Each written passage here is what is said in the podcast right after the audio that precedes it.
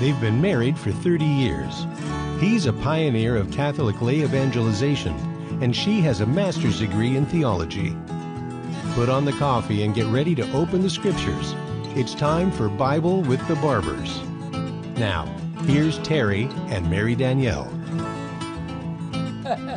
Welcome. Welcome to Bible with the Barbers here on this January 3rd, Feast of St. Francis Xavier. December. December 3rd. Good morning, everybody. She's way ahead of me. She always is. Am I way ahead or way behind? That's funny. so we are going to start here today with the Gospel of Luke. The reading for today, for this is our third day of Advent. And this is the readings from daily mass. Just to, so those are new listeners, we take the readings of the gospel for every single day of the mass. And so, you know, we talk about ignorance of scripture is ignorance of Christ. And so there's nothing better than we can do for you is to open up the, the Bible. Exactly. Read it. So we have a whole whole hour of it here. I hope you're with us and bring your friends along too. So the reading is from the Gospel of Luke, Luke 10, 21 through 24. Mm-hmm. Jesus rejoiced in the Holy Spirit and said, I give you praise, Father, Lord of heaven and earth. For although you have hidden these things from the wise and the learned, you have revealed them to the childlike. Yes, Father, such has been your gracious will. All things have been handed over to me by my Father.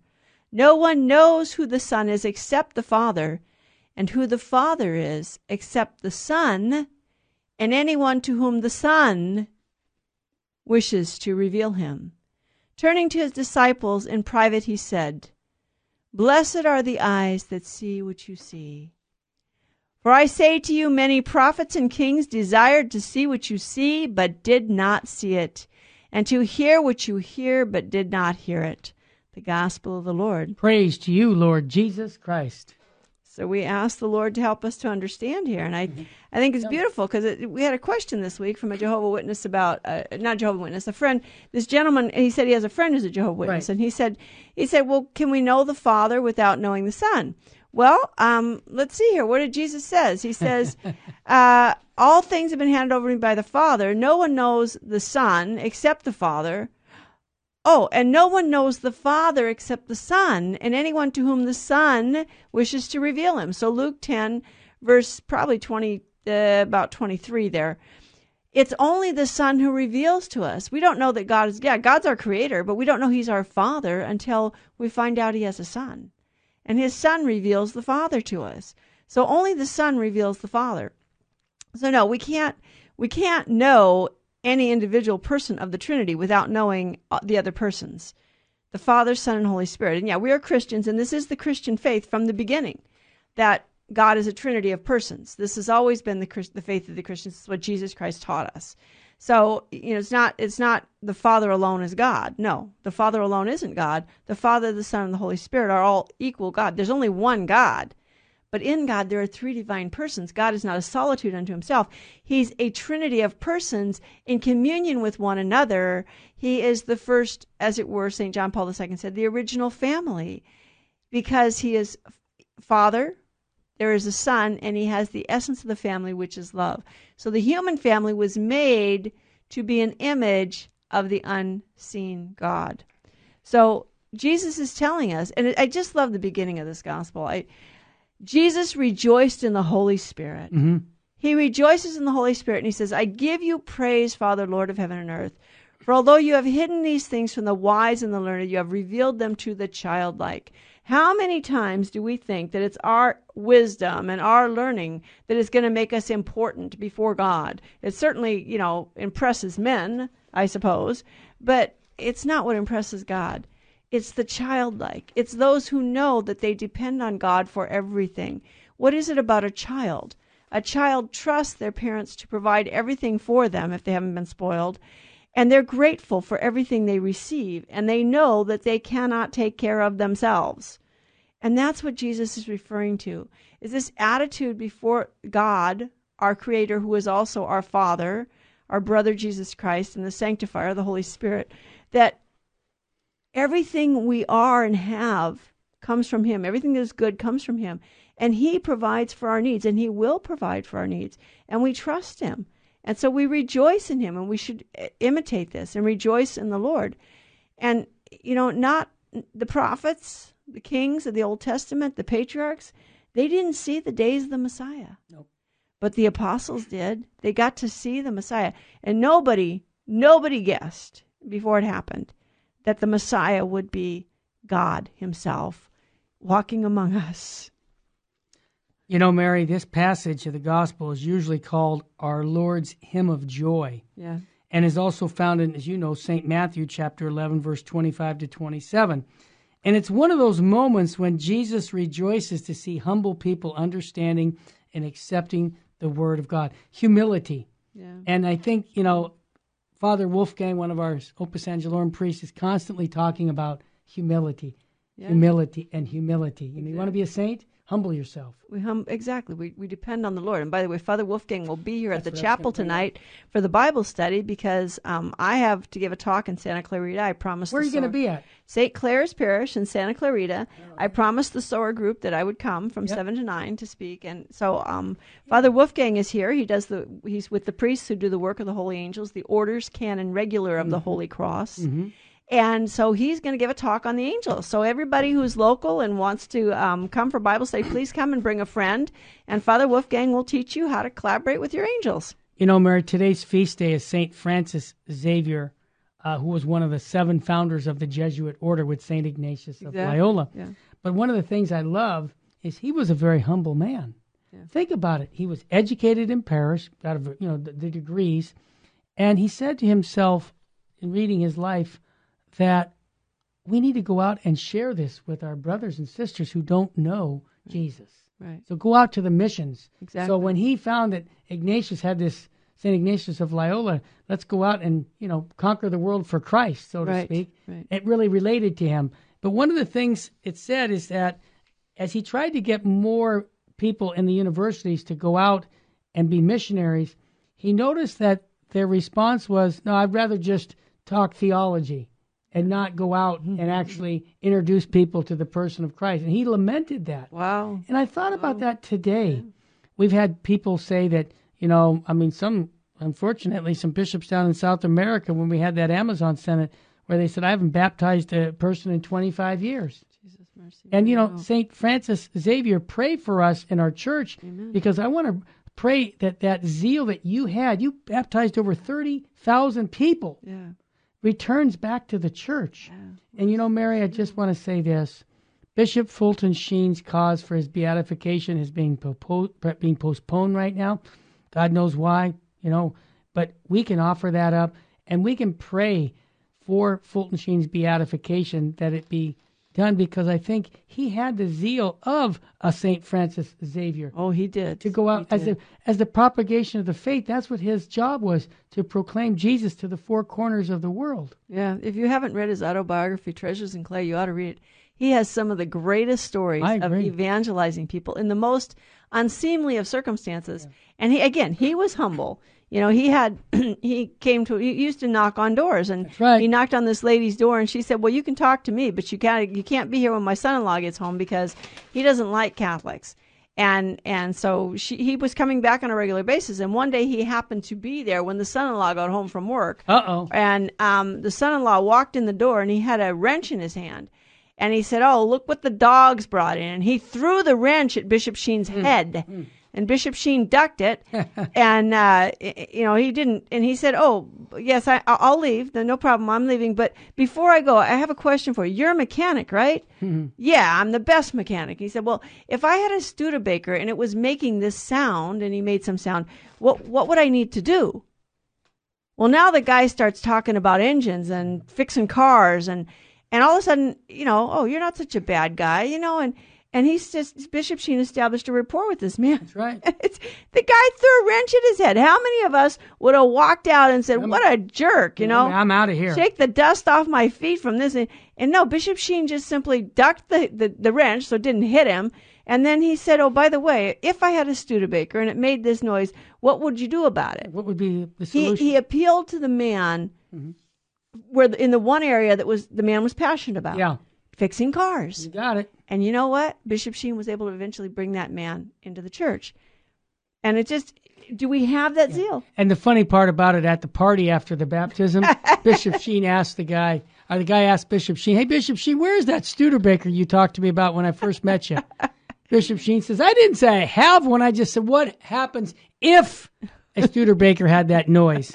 And you know, Jess, um, uh, Mary, Mary, one more quick thing. When Bishop Sheen was having open heart surgery in 1977, this is not in Treasure in Clay. There was a woman who was dying in the next room over, and the doctors were talking about losing her. She's going to die. Wow. And Bishop Sheen, with you know, very very weak, he raised his hand and gave the lady an apostolic blessing. pardon He and blessing from where from where he was. from where he was on the on the operating table. yeah. But you see, that's the kind of zeal we need to come back in our church, Right. Because that's how the gospel is going to be spread Right. when we have when we're passionate about Jesus and His church, and we need to bring it back. Mary, Mm-hmm. when we come back, I'm going to just talk a little bit about Advent. But what are we going to be talking about? Is it Romans? Well, we're going to talk about Advent, and I do want to. My question of the week here has to do with the first Oh, chapter of the Gospel of John. And again, this gentleman who's been emailing me in regarding to his friend who's a Jehovah Witness. Yeah, that's right. And some of the questions that come up in in regards to how do we properly interpret Scripture. Mm-hmm. And I, you know, it's funny how that all relates to Advent. Amen. And, and I, this is what I Great. want us to understand today is is how this all relates to Advent. What is Advent about? What are we trying to do here? What Awesome. is our purpose? Awesome. So- when we come back, we'll talk about that. And I also have something about it. Did need to, to read the Gospels. We need to read the life of Jesus like it's a letter that He is writing to us personally as His friend. I just love that comment about It's an beautiful. Advent. Yeah. So you're listening to the Bible with the Barbers. If you want to hear any of the podcasts, go to virginmostpowerfulradio.org. Get yourself a cup of coffee because we're going to prepare you for Advent. It is the coming of the Lord with Advent.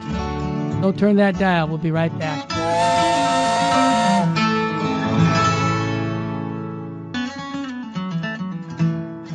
Now back to Bible with the Barbers. If you have a question or comment, call 888 526 2151. Here's Terry and Mary Danielle. Well, welcome back here to Bible with the Barbers, and we're going to look here at the prologue of the Gospel of John. Not the whole thing, but part of it, and um, it, it's rich. It's extremely rich, and it's interesting. John begins his gospel in the beginning. And this is the gospel of love. That's what we call the gospel of John, no? Yes, it is. Yeah, I just gospel love of that. love, and and the deal is, he's that's John's emphasis is God's love. Uh-huh. Yeah. Uh, This is the fact that God became man is is a testimony Mm-hmm. to the, the amount of love He has for us. But in the beginning, that's the exact same way the Bible starts out. John is deliberately connecting his gospel to the beginning when God first reveals, when God first creates. All right? Because this is the new creation. In Christ, there's a new creation. So, what do we have here? In the beginning was the Word, and the Word was with God, and the Word was God. Mm-hmm. Now, what's interesting is there is a denomination out there who translates this passage to say, In the beginning was the Word, and the Word was with God, and the Word was a God. There's a problem with that. First of all, if you say the Word was a God, you're saying there are how many gods? You're giving multiplicity of gods. Um, but but the deal is, what does the Greek actually say? Okay, in the Greek it says, and I don't have the Greek in front of me, but the Greek actually, the literal Greek says, and God was the Word. And yes, there is a definite article in Greek.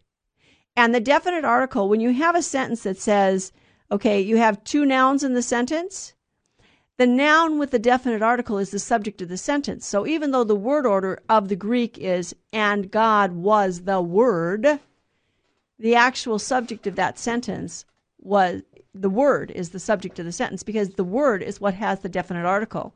So the word was God is the proper way to translate it. And what it's saying is that the word is the same essence, he's the same substance as God. And so he's God. He is God. And and it goes on. I mean the, the gospel the, the prologue goes on. He was with God in the beginning and all things were made through him and without him was not made anything that was made. In him was life and life his life and the life was the light of men and the light shines in the darkness and the darkness did not overcome it. And he becomes flesh, and that's what the prologue goes on to tell us. The word becomes flesh. So you have this connection to creation. And after creation, man sins, and you have the first promise of redemption, right? And now John is showing you the new creation, and the new creation is in Christ. But Christ is God. He is of one substance with the Father. And this is the, you know, the, the New Testament reveals to us the fullness of the identity of God and his Godhead. In the Old Testament, God had to insist on his oneness because every pagan religion around the Jews worshiped multiplicity of gods. So God insisted on his oneness because he is one. There is only one God. But there are three divine persons in God, and that was reserved for when the Son would become man and reveal the Father to us. Again, we can't fully know the Father if we don't know the Son, because only the Son can reveal him. So the Son reveals him. And so the, Jeho- the Jehovah Witness, when they change, it's interesting because whenever a doctrine of theirs doesn't coincide with the scripture, instead of changing their doctrine, they change the scripture. And so there's this difficulty. That doesn't, you don't beat them up. You don't have to beat anybody up. Just invite them to really study the Greek deeply and understand the Greek. Because in the Greek, it does not say the word was a God. That's not what it says at all. It says God was the word, but because the word has the, the definite article comes before word, then that is the subject of the sentence. The Word was God. So, yes, the Word is truly God. And so, how does this connect to Advent? Well, what is Advent all about? This joyful anticipation of what? The fulfillment of the promise that was made to Adam and Eve in Genesis 3:15 when God said, "I will put enmity between thee and the woman," when he was speaking to the serpent. And it will crush your head. And the oh, excuse me, I will put enmity between thee and the woman, between her seed and your seed. It will crush your head while you lie in wait for its heel. And so the enmity is between the devil and the woman. Why the woman? Because the woman is the bearer of Christ. She brings the God man to the to the world. And this is John's gospel that Jesus Christ was not born of the will of the flesh, nor of the will of man but he was begotten by God. He is the only Son of the Father. The only begotten Son who is in the bosom of the Father has made him known. So that this is part of the prologue that Jesus Christ is the only begotten Son of God, begotten from all eternity, begotten, not made. He's one with the Father, and he becomes man, and it is he who makes the Father known to us. And this Advent time is a time of joyful anticipation of Christ. We're coming to know Jesus Christ, and we're coming, and we should be in union with Mary during Advent, mm. anticipating the birth of Christ.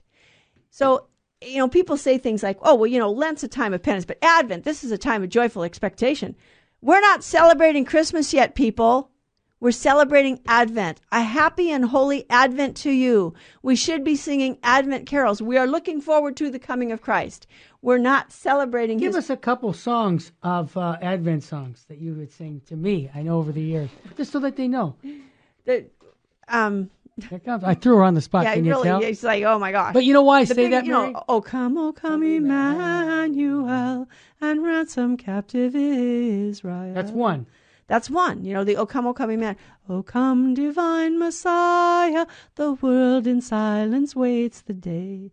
For hope to sing its triumph and sadness flee away. I remember that one. Yeah, so we're waiting for the divine Messiah. We are anticipating his coming, you know. Mm-hmm. On Jordan's bank, the Baptist cry announces that the Lord is nigh. I got you He's nigh. up. He hasn't come yet. He's nigh. We're waiting. So that's why, yeah, yeah it's not the same penitential no. uh, atmosphere as Lent, but it's the same. We are trying to empty ourselves of the things of this world mm. so that we can be empty enough for Christ to come and fill us. If we're filled up with the things of this world, if we're saying Merry Christmas from now until Christmas and filling ourselves up with Christmas cookies and Christmas goodies and Christmas cheer, when Christmas Day comes, we're going to be satiated and bloated and actually, you know, it's, it's this type of spiritual gluttony as well as could be physical gluttony going on here. This isn't what this is about. This season is that season of joyful anticipation where we empty ourselves of the things of this world, beginning with our own preconceived notions, our own attachment to our own will, our own attachment to sin. We need to empty ourselves of these things so that we can be filled with Christ when Christmas comes. So that on Christmas morning, our hearts will be a beautiful place for Jesus to come, a place empty of attachments to the things of this world. First of all, our own ideas. You know what, what, what it said in the gospel? It's not the wise and the learned to whom Christ reveals things. It's the simple. So pray for humility this mm. this Advent and pray for the grace to be open to receive all that God wants to give at Christmas. We're celebrating Advent. We're waiting that joyful anticipation of the coming of the Lord. Prepare your hearts. Go through your missalette and look for the Advent hymns. Sing them and pray over them. Can I make a suggestion? That is, uh, keep a small Advent journal.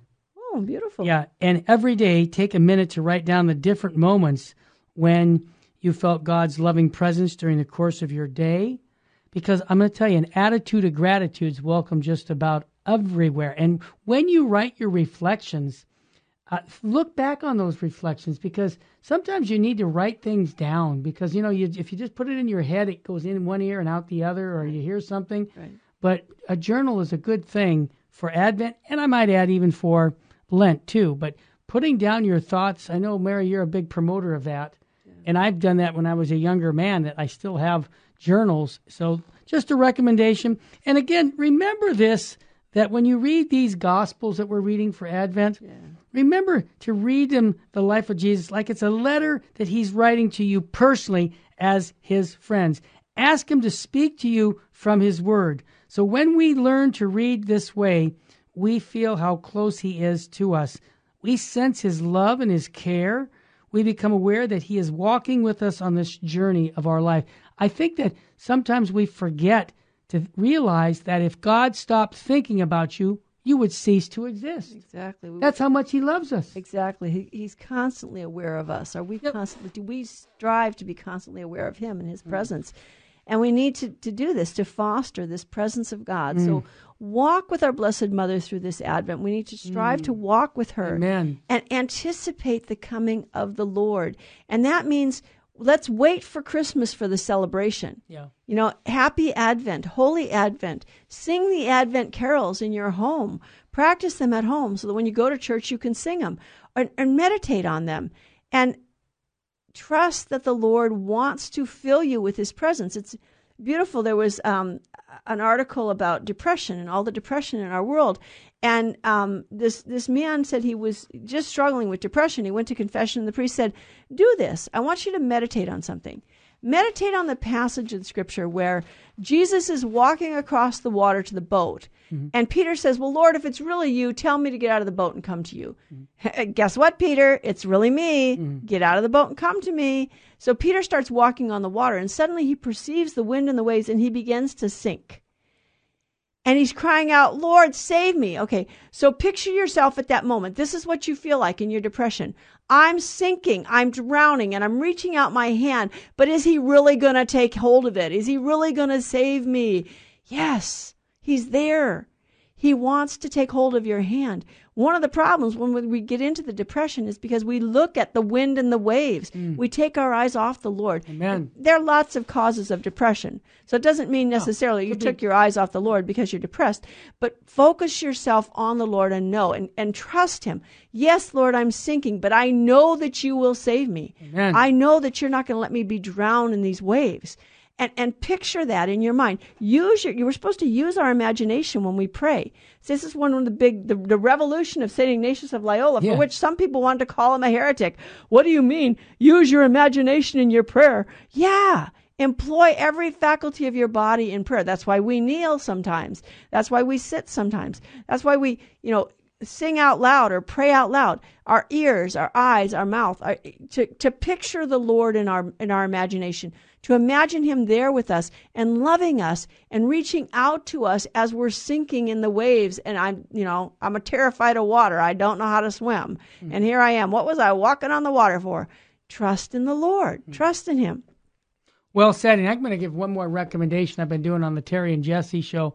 Robert Cardinal Sarah, his book, The Day is Now Far Spent. For my Advent, I've been reading the book. It's from Ignatius Press And I just love what he's saying to me about my relationship with Christ. And, you know, he talks about the scandals and don't let the scandals get in your way with Jesus Christ. He says, if you're a bishop or priest isn't a saint, be a saint for them. You were called to being saints. I love that. Hey, when we come back, we'll have more with the Bible with the Barbers on Virgin, Most Powerful Radio. This is Giving Tuesday. You want to make a donation? Call 877 526 2151 or go to virginmostpowerfulradio.org. We'll be right back. This is Jesse Romero. You're listening to Bible with the Barbers on Virgin Most Powerful Radio. With the idea of praying.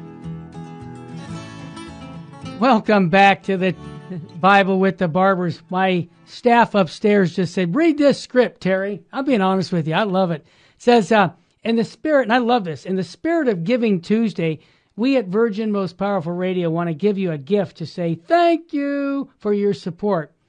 With a donation today of $50 or more, I'm going to give you a signed copy of my book, best selling book, How to Share Your Faith with Anyone, and The accompanying, the accompanying DVD praying, DVD praying with the idea. uh, with the idea of praying uh, praying it forward, go to Twitter or Facebook.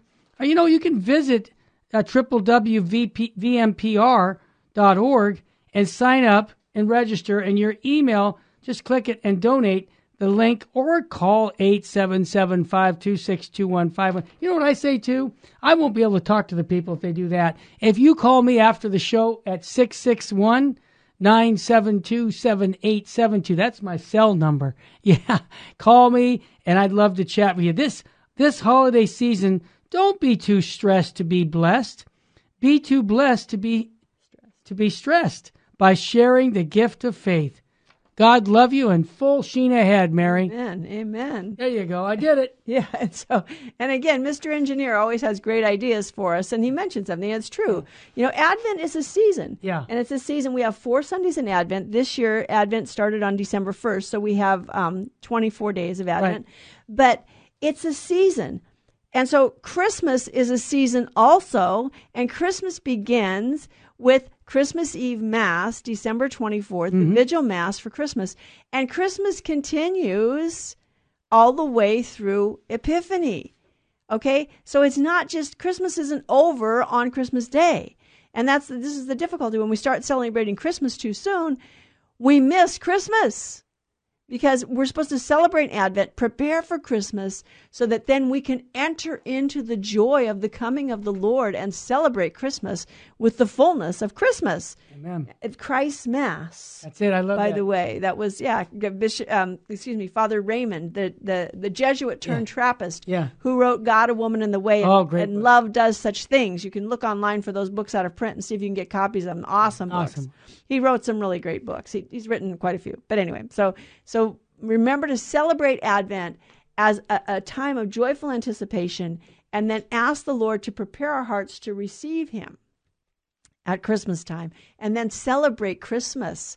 Let's stay with the Lord, you know, and walk those that whole infancy narrative, you know, his Bethlehem and the and the circumcision and the presentation and and you know the flight into Egypt after the the visit of the you have the visit of the um, shepherds and the visit of the the wise men, but then you have the flight into Egypt too and uh, so we want to celebrate it fully keep it you know keep it keep it real and keep it according to what the lord wants. Amen. so we're in the third chapter of the book of romans here and paul is talking about in the end of chapter two he's talking about the jewish law. And you know so what advantage do the jews have? Well they did have an advantage he said because what they have, they were entrusted with the oracles of God. But again, they were supposed to bring God to the nations. This is what we're supposed to be doing. St. Mm-hmm. Francis Xavier teaches, you know, this is his feast day today. What did he want to do? He wanted to bring God to the nations. Advent, this is what we're doing. Prepare the nations to receive the Lord. So we need to do this. So they go on, well, now, were all the Jews faithful? What if some were unfaithful? Does their faithlessness nullify the faithfulness of God?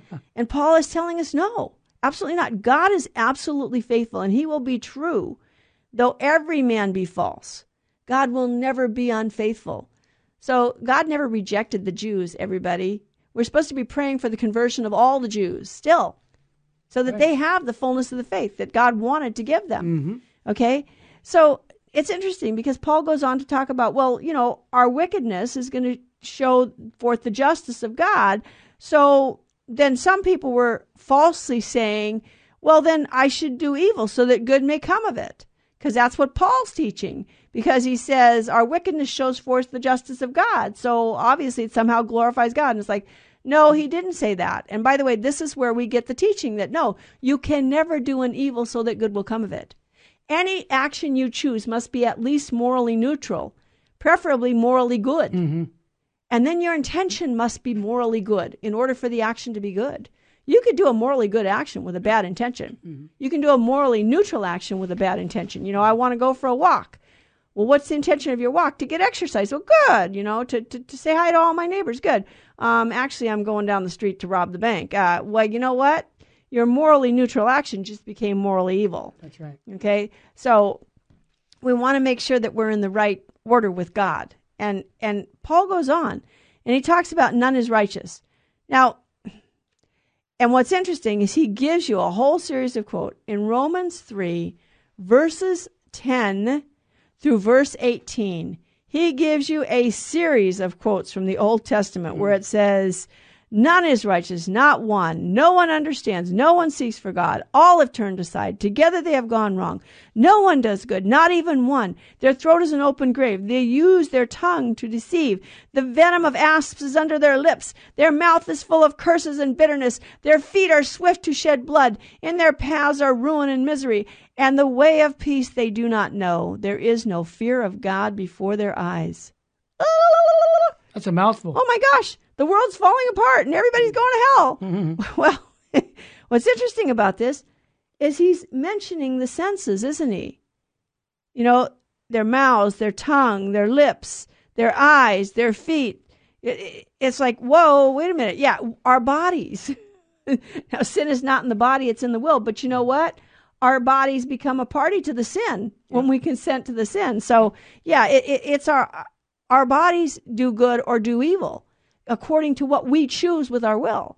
So be careful what we choose with our will. Now, when he says no one is good, is he saying that there's absolutely nobody? Or is he saying that people from every nation, we're all sinners, we're all in this together, we've all sinned? Right. You know, is he saying that Jesus Christ sinned? No, he's not. Jesus Christ was fully righteous and he never sinned. And the Blessed Mother never sinned by a special grace because she is the Mother of God. So it's not that everyone, as in every individual person, has totally turned away from God. It's that every nation has turned away from God and we all are sinners together and we need to turn back to the Lord. And I think your story of Fulton Sheen uh, communicates that well, because storytelling is what we do. And that's a story about Bishop Sheen at the prison, Yeah. communicating that we're all sinners. Why don't you share that? Right. Bishop Sheen had to talk to the prisoners, and he's thinking these guys aren't going to listen to me. No. They're going to see me in my, you know, my priestly garb, and they're going to say, Psh, "What do you know about anything? Mm-hmm. What did you ever have to suffer? What did you ever, you know, when did you ever have hard knocks in life?" Mm. And so he said, "What, Lord? What can I say to them? How can I reach these men?" Mm. And he got up on the stage, to, you know, up on the whatever it was that where he was going to speak from, and and he said, "Gentlemen, there's only one difference between you and I." You got caught. Amen. I didn't. We're all sinners, and that was it. And that was 2,000 um, prisoners. He related to them instantly, Instantly. by saying that. And I think that's that's the bottom line. We're all sinners, but we have a solution, and his name is Jesus Christ. And that we all can receive the forgiveness, but we don't get that forgiveness on our own, do we? No, we don't. And that's what Paul's talking about here. He says we've all fallen short of the glory of mm. God, but we are justified by his grace as a gift mm.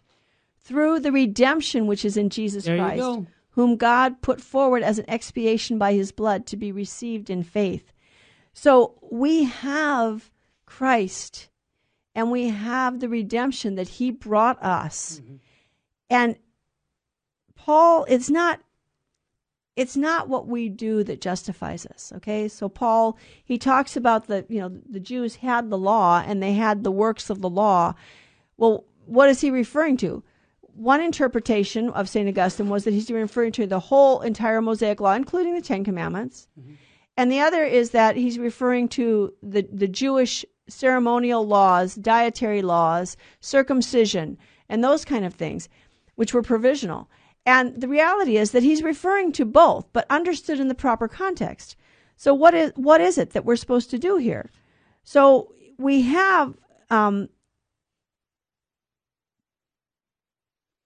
the initial justification for us mm-hmm. comes through baptism. There you go. That's a gift. I did nothing to earn it. We cannot earn our salvation from God. We can't earn our justification. We couldn't do anything. We couldn't pay the price for our sins. Why did God Himself have to become man? Because no man could pay the price to God for the offense that was committed. God is God and we are not. And the offense committed against Him was an infinite offense that no human person could make any gift sufficient to repay to God the offense that was committed. And so God Himself, the second person of the Blessed Trinity, took to Himself a human nature so that in that nature He could actually suffer and, as the second person of the Blessed Trinity, offer expiation to the Father that would be sufficient. And so it's not the works of the law, even the following the Ten Commandments, that justifies us. It's the gift of God that He gives us in His Son, Jesus Christ, by giving us His grace and His mercy. And we have to realize this something that I realized when I was a young man, Mary, and that is that Jesus Christ would have died on the cross, suffered the, uh, the passion, if it was just for me or for you. Exactly. That to me really made me realize that Jesus Christ loves me. Personally. Personally. Personally. Look in the mirror and say this If I am the only sinner in the world, Jesus would have become man to save me.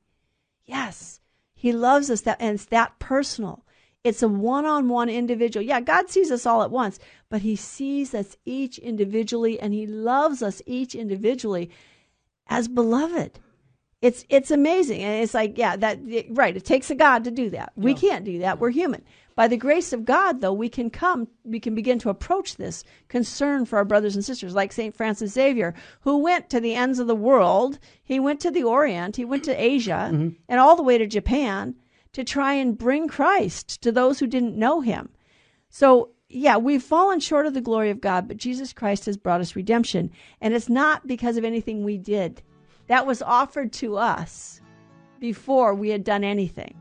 I want to thank you again for those who just donated for uh, the Giving Tuesday by calling 877 526 2151 or going to virginmostpowerfulradio.org. We'll have more with the Bible with the Barbers right after this short, quick break.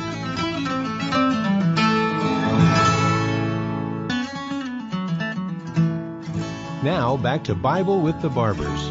If you have a question or comment, Call 888 526 2151. Here's Terry and Mary Danielle. Uh, well, welcome back here. We're going to finish up the last session here, section, excuse me, section of this this show, and we're talking about Romans chapter 3 right now, and, and about the fact that no one's righteous and righteousness comes through faith, that God has, God has given this as a free gift to us. You know, when, when Adam and Eve sinned, God could have said, You're done. I'm done with you. Forget it. You're going to live a natural life. You'll have nothing but a natural life and a natural end. Um, but he didn't. God didn't do that. And so he sent his son to bring us back into union with himself so that he could share with us his own life. And, you know, Paul, Paul writes here in Romans 3:28, "For we hold that a man is justified by faith apart from works of the law." What's interesting is Martin Luther added the word alone in there because he said, well, that's what he meant. Well, is that what he meant? He said you're justified by faith apart from works of the law.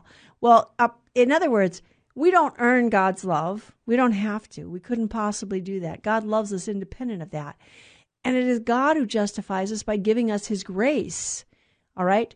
So if you read, don't just read one passage of Paul or one letter of Paul, read the whole thing. Because Catholic theology has always taught that the faith doesn't that faith itself, the faith doesn't act alone. Okay, faith is um, reaches out with hope for divine mercy and love for the Lord. So faith, hope, and love go together. Remember, Paul will say that in Corinthians. In the end, there are three things that last faith, hope, and love. By the way, and the greatest of these is love. Charity is the greatest.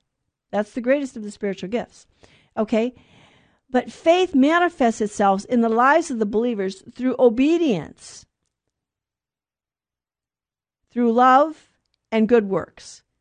So in you can you can you know Romans 1 5 the obedience of faith Galatians 5 6 love and the good works Ephesians 2 10 and then again that's in other um, faith and works. You can look at James 2 uh, very clear in, in the letter to James. One of the reasons why Martin Luther didn't want it to be part of scripture is because James says show me your faith which has no works, and, and I'll show you the faith that underlies my works, because faith without works is dead. So our faith will lead to the works, but it's not the works of the law that justify us. It's not the works of the law that earn nothing. Jesus Christ earned God's love for us in terms of brought us back into union. It's not earned. We didn't have to earn. God loved us. God God loved us into being, by the way. God is love. He is he's love. That's what he is and he loved us into being. And if he didn't love us, we wouldn't exist. And if he didn't continue to love us, we wouldn't continue to exist. So it's not something we earn, it's a free gift. So do we accept it as a free gift? And this is what Advent is about. Are we willing to take that free gift? And this is what we're supposed to be doing in Advent. Taking that free gift and sharing it with others. Jesus is coming. Jesus is coming. Come, Lord Jesus, come. Come, Lord Jesus, come constantly this should be re- refrain should run through our minds and our hearts and our whole being we should desire and long for and look for the coming of the lord. And so paul goes on in romans to give us the example of abraham. So what about abraham? He's our forefather. Well for the jews he's their forefather according to the flesh but for us gentiles he's our forefather according to the faith. Because abraham was justified by works was it says for if Abraham was justified by works he has something to boast of for what does the scripture said? Abraham believed God and it was reckoned to him as righteousness. Okay? So it was reckoned to him. I mean if you do a work your wages are your due. What's given to you as a free gift is not your due. So Abraham was his righteousness was given to him by God because he believed and that was before he was circumcised. So it wasn't the act of circumcision that made it was belief in God but his belief in God led him to an action. And that action was that he was willing to obey God the obedience of faith and perform the surgery of circumcision as the sign of the covenant. So that the sign of the covenant is is a sign and we're willing to do something to show that we are willing to give up the things of this world, our, our own comfort, our own ease, our own preconceived notions, in order to follow God's way, right? And by the way, you know, some people say, well, Catholics think that they're saved by their own efforts, by their works, right? Well, read the Council of, of Trent. In 1547, the Council of Trent decreed that a man, by his own effort and works, can never merit the initial grace of justification that makes him a child of God and a member of the new covenant. This grace is an entirely free gift from Jesus Christ conferred in baptism. So it's not our works that justify us, and the Catholic Church has never taught that it is our works that justify us. But our works show that we have accepted the grace of God. Because when we receive the grace of God, it moves us to action. What did Jesus, when he described the last judgment? I was hungry and you gave me to eat. I was thirsty and you gave me to drink. I was naked and you clothed me. I was sick and in prison and you visited me. When, Lord? Whenever you did it for the least of my brethren. And to the ones who will be condemned for all eternity, he said, Out of my sight because I was hungry and you wouldn't give me to eat, and I was thirsty and you wouldn't give me to drink, and I was naked and you wouldn't clothe me, and I was sick and in prison and you wouldn't visit me, and I was homeless and you wouldn't shelter me. When, Lord, whenever you refuse to do it for the least of your brothers, you refuse to do it for me.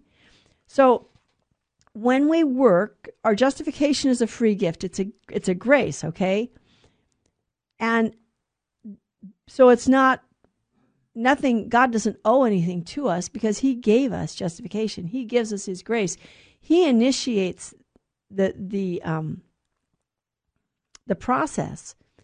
We in turn should respond to him by turning to him in love and doing as he does by pouring out blessings and, and goodness and beauty and truth upon those around us.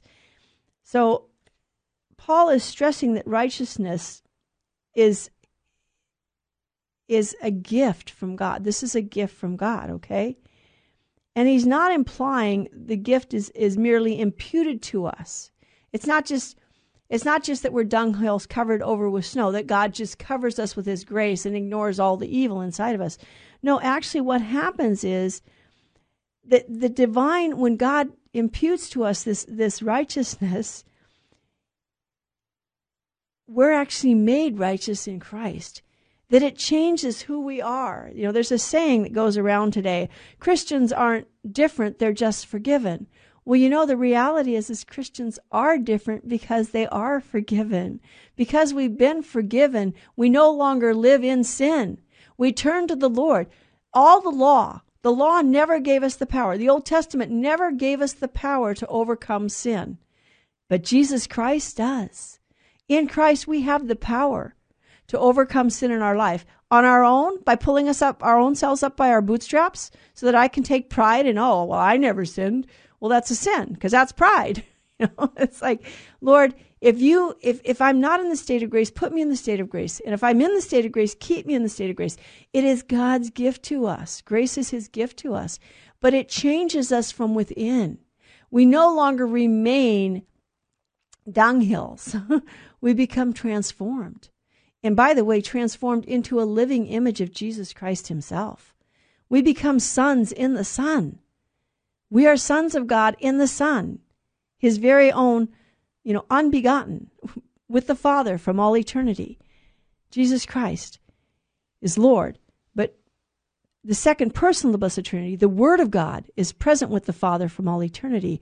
Jesus Christ, his human nature was created at a specific point in time. And he takes that human nature and unites it to his Godhead so that he can, in his human nature, not only give us an example, but actually redeem everything in man. Redeem everything that was wounded by sin because he took to himself a human nature. And he really is united to the Father. He's really God. He is the second person of the Blessed Trinity. He's only one person. Jesus Christ is not two persons. He's one person with two natures. He has a human nature and a divine nature, but he's one divine person. One in being with the Father, of one substance with the Father. So, this justification in Christ is a free gift that we didn't merit. We couldn't possibly merit it.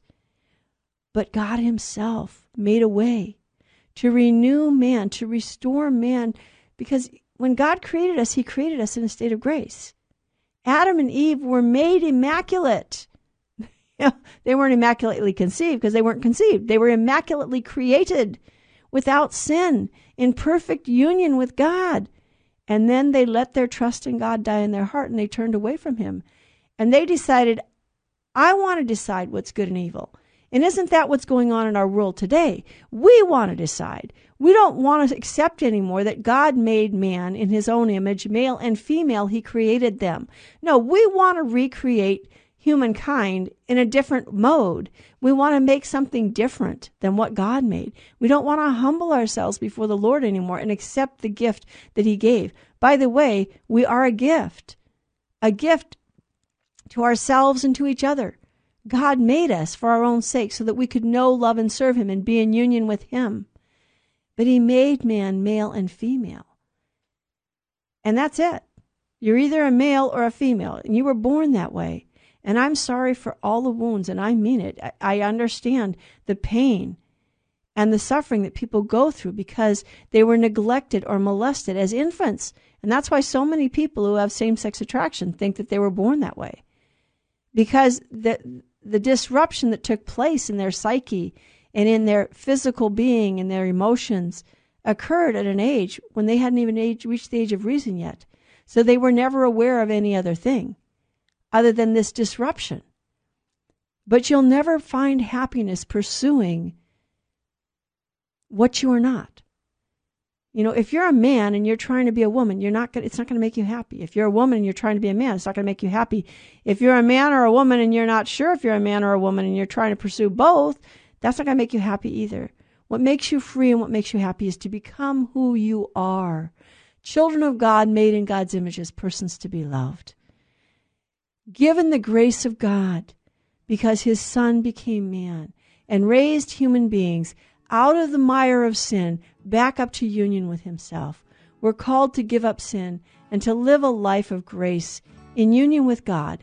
And we, as we anticipate the coming of Christmas, we ask God to make us aware of who we are before Him, of this righteousness and justification He's given us, and to be grateful for that, and to submit ourselves in humility, the obedience of faith, hope, and love.